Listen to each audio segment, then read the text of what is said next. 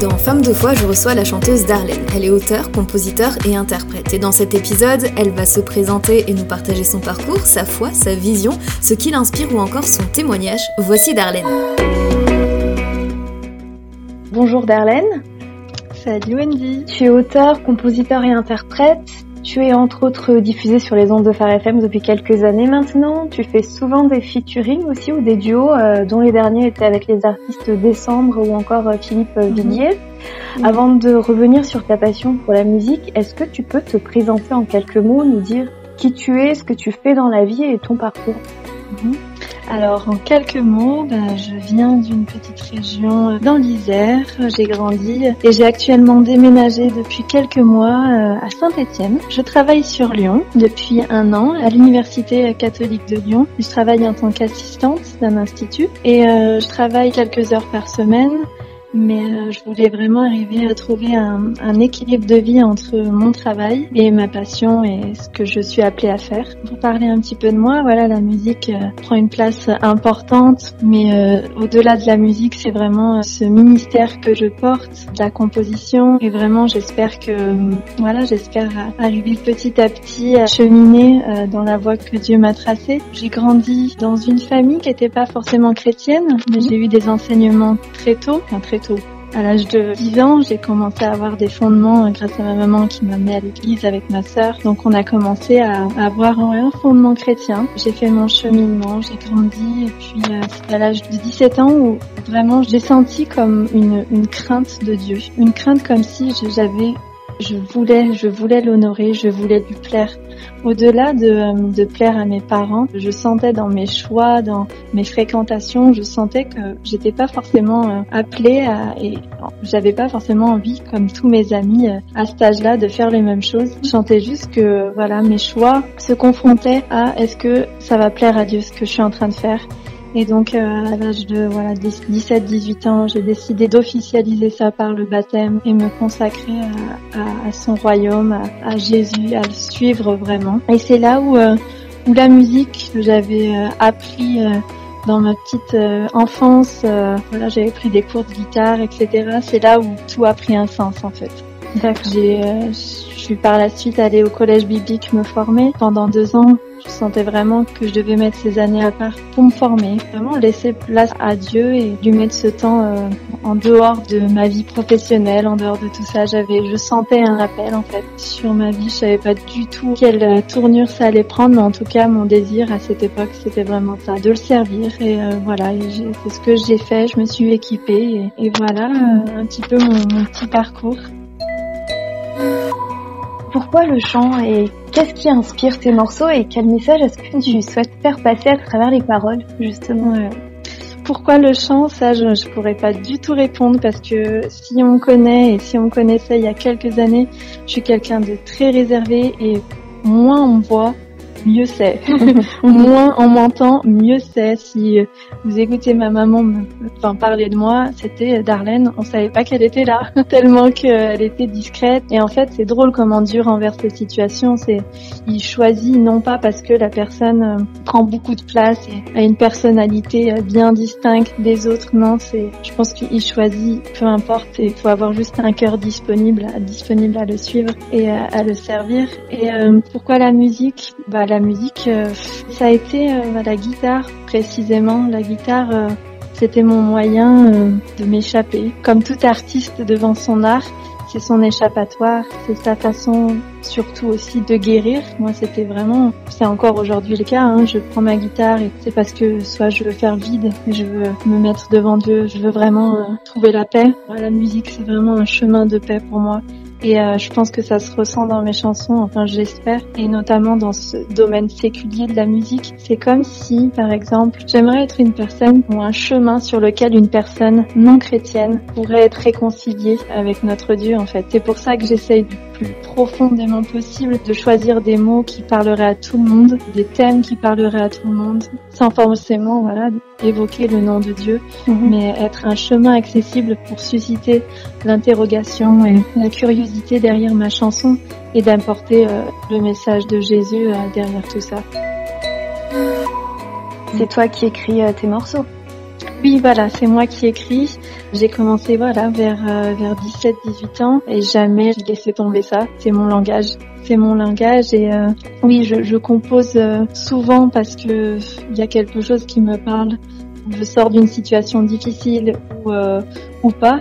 J'ai besoin de l'exprimer en fait. J'ai besoin de l'exprimer et j'ai besoin de faire passer un message d'espoir en fait. C'est pour moi, mais en fait derrière tout ça, c'est pas vraiment pour moi, c'est plus pour les autres. Quand tu fais tes featuring par exemple avec Décembre ou Philippe Viguier, comment ça se passe? Qui écrit les textes et comment euh, vous travaillez ensemble? Alors euh, c'est deux personnes différentes, deux univers différents et deux relations différentes. Décembre, c'est un ami. Jérémy Grimaldi, c'est un, réel ami avec qui euh, on a un petit peu la même fibre artistique, où on se retrouve peut-être l'un dans l'autre, et notamment dans nos appels aussi, parce qu'il utilise pas forcément, euh, il utilise la, la, musique comme évangélisation, comme moyen d'évangéliser. Et donc euh, voilà, c'est un ami et et notamment sur mon dernier souffle.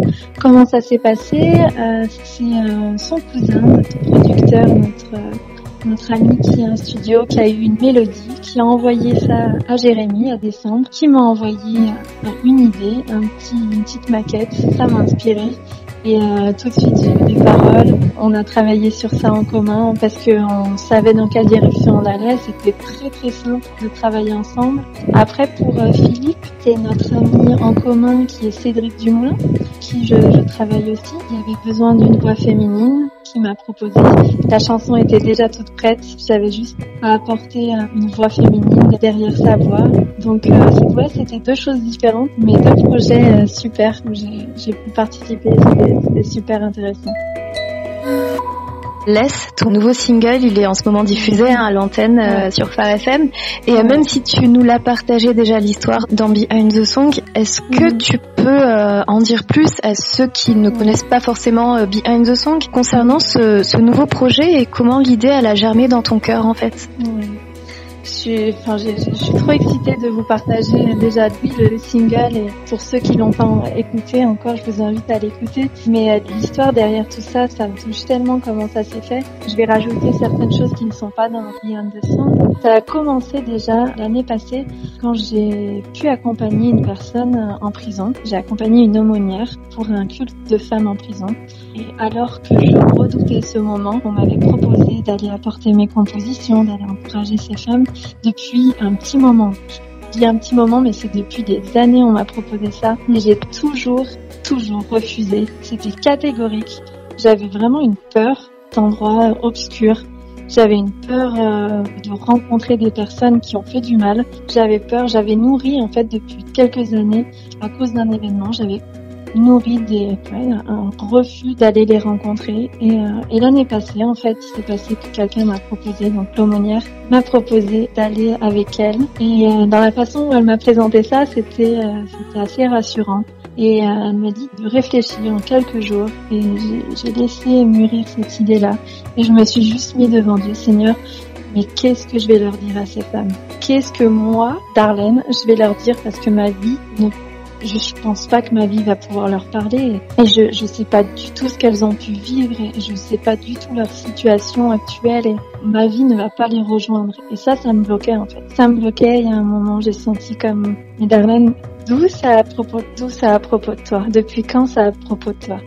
Et là, ça m'a, ça m'a fait changer vraiment d'idée. C'était pas du tout à propos de moi. Et je chantais vraiment, bah, va apporter qui je suis pour toi va apporter qui je suis pour toi. Donc j'ai commencé à accompagner cette personne euh, qui s'appelle Catherine en prison et en fait euh, à chaque rencontre c'était fort.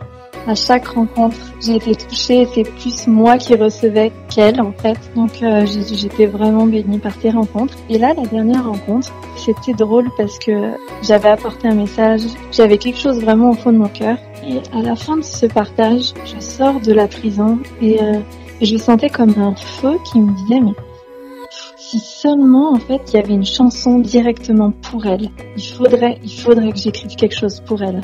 Il faut savoir qu'une des femmes, en fait, la première fois où j'y suis allée, m'a dit qu'elle avait déjà entendu ma chanson grâce à une radio, je sais pas laquelle, du coup, mais elle avait déjà entendu en prison ma chanson aujourd'hui comme demain. Et du coup, ça, ça s'est remis sur mon cœur, mais je me suis dit, mais si ces personnes en prison peuvent écouter mes chansons, mais waouh, faut que j'écrive quelque chose vraiment pour elle en fait, directement destiné à elle. Donc c'est là que le, processus a commencé.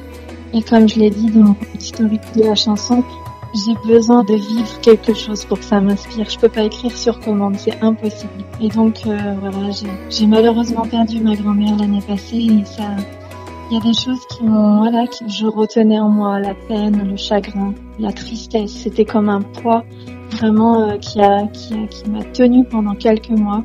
Et ouais, je, sentais qu'il fallait que je laisse, je laisse tout ça, je laisse mes mots, ma douleur. Je parle de emporter dans les airs, comme si c'était dans, le vent de son esprit en fait. Laisse tes mots emporter dans le vent de sa présence, de son esprit. Et euh, j'ai commencé vraiment à voir cette mélodie du refrain. Ça a commencé comme ça et le couplet, je me suis inspirée des femmes. Qu'est-ce que j'avais besoin de leur dire et qu'est-ce que j'aimerais qu'elles entendent? Pour être encouragées, pour être renouvelées, pour recommencer un chemin qui mène à la liberté, non pas à la liberté. Bah, on ne sait pas de quoi l'avenir sera fait pour elles, mais en tout cas une liberté spirituelle dans leur cœur, qu'elles soient délivrées euh, vraiment totalement. Donc euh, c'était c'est ça un petit peu l'histoire de Lès. Ouais. Qui Et euh, du coup, tu l'as chantée en prison pour elle alors? Ouais, ça, ça me mhm. tenait à cœur. Je voulais pas que la chanson sorte avant qu'elle l'ait entendue. Donc euh, la fois suivante, j'y suis retournée. Je leur ai dit que j'avais un petit cadeau pour elle. Et elles ont vraiment été touchées. J'avais prévu des petites cartes aussi avec un, un bout du refrain écrit.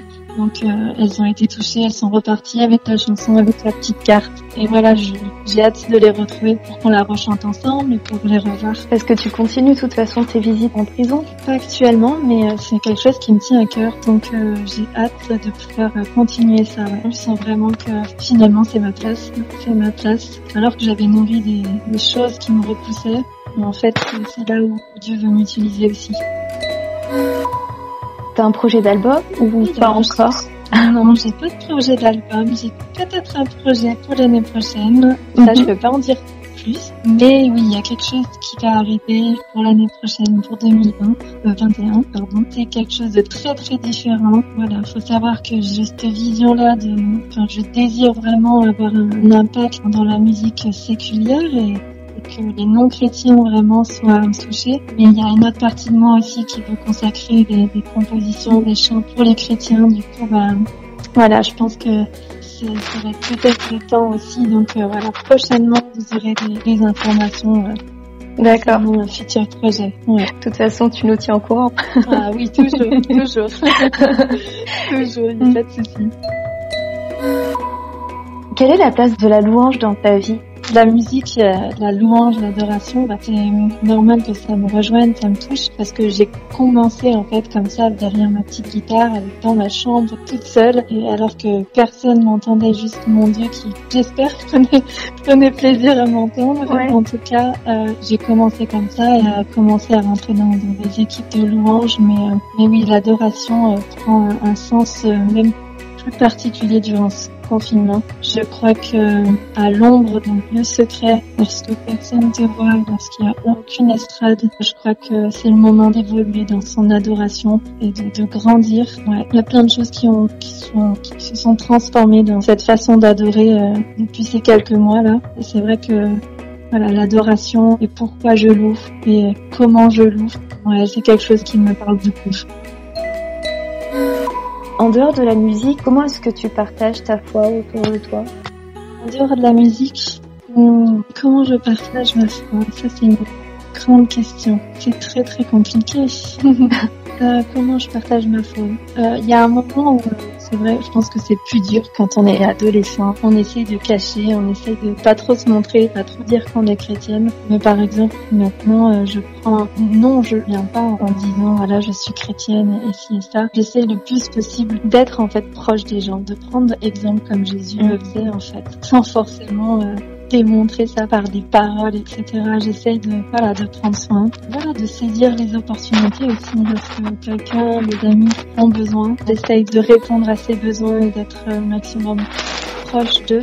Euh, je pense que c'est comme ça aussi que que Jésus aimerait que je sois, sans parler d'évangéliser avec des paroles, mais vraiment de refléter son amour, refléter sa bienveillance. En fait, à la base, je voulais être infirmière. Et ce côté de moi, en fait, euh, se retrouve aussi dans mes chansons, mais se retrouve aussi dans qui je suis et comment j'ai envie de me servir de ma foi. C'est d'avant tout de prendre soin des autres et de prier quand on me donne l'opportunité. Là, nous sommes en déconfinement progressif. Comment toi, tu as vécu le confinement de ton côté? Cette période de confinement a été propice et nécessaire, mais je peux pas m'empêcher de penser à des personnes qui auraient tout fait pour pas passer euh, par cette étape, par cette épreuve et, et voilà. Mais euh, c'est clair que le fait que le monde entier, la planète entière soit sur arrêt, sur stop, c'est fou et euh, pour moi un temps comme celui-ci était vraiment nécessaire. Étant seule chez moi, j'ai vraiment eu des jours où j'avais de la place en fait, j'avais de la place pour être seule. J'étais en télétravail quelques jours, mais le reste du temps, voilà, mon désir depuis ce jour du confinement, j'ai pu mettre du temps à part et vraiment pour moi, c'est comme si j'étais en mini retraite spirituelle. Mm, mm, mm. c'est vraiment pour décrire mon temps de confinement. Et euh, j'étais en retraite spirituelle parce que mon désir, voilà, j'avais soif près du, cœur de Jésus et me laisser renouveler. Je sentais vraiment qu'il fallait que je sois renouvelée, transformée, comme je, te l'ai dit tout à l'heure, par rapport même à l'adoration, par rapport à ma perception de l'adoration aussi. J'avais besoin de faire un, un reset, tu sais, de réinitialiser les choses et d'être renouvelée dans sa présence de le chercher davantage, de non plus recevoir, d'être en mode consommateur, mais d'être en mode Seigneur, je te donne, je te donne vraiment. On n'a pas trop l'habitude et c'est vrai que dimanche après dimanche, on est là pour servir, pour servir, et les gens sont là pour recevoir, pour recevoir. Et c'est vrai que des fois on oublie qu'on est là pour donner, en fait, donner et l'adoration, c'est ça. Ça n'a rien à voir avec le fait de recevoir. Ça a tout à voir avec euh, le fait de donner. Donc euh, le, le, confinement pour moi a été propice à ça, propice à la musique, à la composition. Vraiment, ça a baigné. Euh, j'ai fait presque que ça en fait. À part le travail, j'ai fait que ça. J'ai fait que ça, donc c'est top. Si tu avais euh, quelque chose à dire aux auditeurs, aux personnes qui ne connaissent pas Jésus, qu'est-ce que tu leur dirais aujourd'hui? Ouais, Je pense que je pourrais leur dire moi, la première, des fois, quand euh, il se passe des choses difficiles dans ma vie, je tourne le dos à l'amour parfait, en fait. Moi, la première, je tourne le dos à l'amour parfait et je reste dans ce mode, dans ce monde de tristesse, d'incompréhension. Ne tourne pas le dos, ne tourne pas le dos à l'amour parfait. C'est pas à lui qu'il faut tourner le dos. Et voilà, ce que j'aimerais passer comme message, c'est euh, tu es aimé, tu es désiré, tu as de la valeur et il y a un plan avec toi pour ta vie et Dieu veut peut-être commencer quelque chose avec toi et frappe à la porte de ton cœur et euh, laisse-le rentrer. Laisse-le rentrer, tu regretteras jamais ça. J'ai eu du mal pendant un moment à faire le point avec mon témoignage tout simplement. J'étais au collège biblique, j'entendais toute une sorte de témoignage mais super puissant et puis moi je me disais mais purée pourquoi j'ai pourquoi j'ai pas une histoire comme ça? Pourquoi j'ai pas une histoire qui vaut la peine d'être racontée? Et euh, vraiment Jésus ben voilà il a sorti la personne de, de là où, il, où elle était. Il y a eu vraiment une transformation et je crois que j'ai mis du temps à accepter, accepter en fait le cheminement par lequel Dieu m'a fait passer. J'ai pas une histoire, voilà, euh, super extraordinaire à raconter. Mais euh, ce que je peux dire, comme tout à l'heure je l'ai dit, c'est que je sentais des jeunes avoir une crainte de Dieu et je sentais que Dieu voulait faire quelque chose avec moi, mais j'étais totalement perdue. J'avais des rêves plein la tête et euh, mon témoignage commence peut-être pas forcément avant ma conversion, mais commence peut-être après, ce que Dieu a fait après. C'est que j'avais tellement des rêves, notamment des rêves pour être infirmière, pour être ci, pour être ça. Je me sentais totalement perdue quand tout a basculé, quand rien ne s'est passé comme prévu. Et je crois que ce que je pourrais dire comme, voilà, comme témoignage, c'est pour ça que je veux encourager les gens à croire que Dieu a un plan pour eux, c'est que moi-même, la première, je croyais pas que Dieu pouvait m'aimer, pouvait s'intéresser à moi. Et c'est petit à petit que j'ai commencé à, à, le connaître davantage, quand j'ai commencé à, à, faire mes propres expériences avec lui, quand j'ai commencé à avoir sa fidélité dans ma vie. C'est là où j'ai commencé à, à croire. À croire que, que oui, je, je, suis aimée, je suis importante pour lui. Ma vie, il n'y a pas de choses extraordinaires. Mais ce que je peux dire, c'est que Dieu m'a gardée en fait. Et l'extraordinaire, c'est ça. Dans toute l'histoire, c'est que Dieu m'a gardée de choses et d'autres depuis ma jeunesse. Il m'a permis de mettre à part pour lui, de me garder de certaines choses. Et ça, j'ai eu du mal à, à m'en rendre compte et à me dire que c'était extraordinaire. Mais ouais, je pense que ça l'est en fait. C'était l'artiste chanteuse Darlene dans Femme de foi où elle revient sur sa relation avec Jésus, son parcours de vie ou encore sa passion pour la musique et l'écriture. Cet épisode est à retrouver en replay sur farfm.com. C'était Wendy Pépin, à bientôt.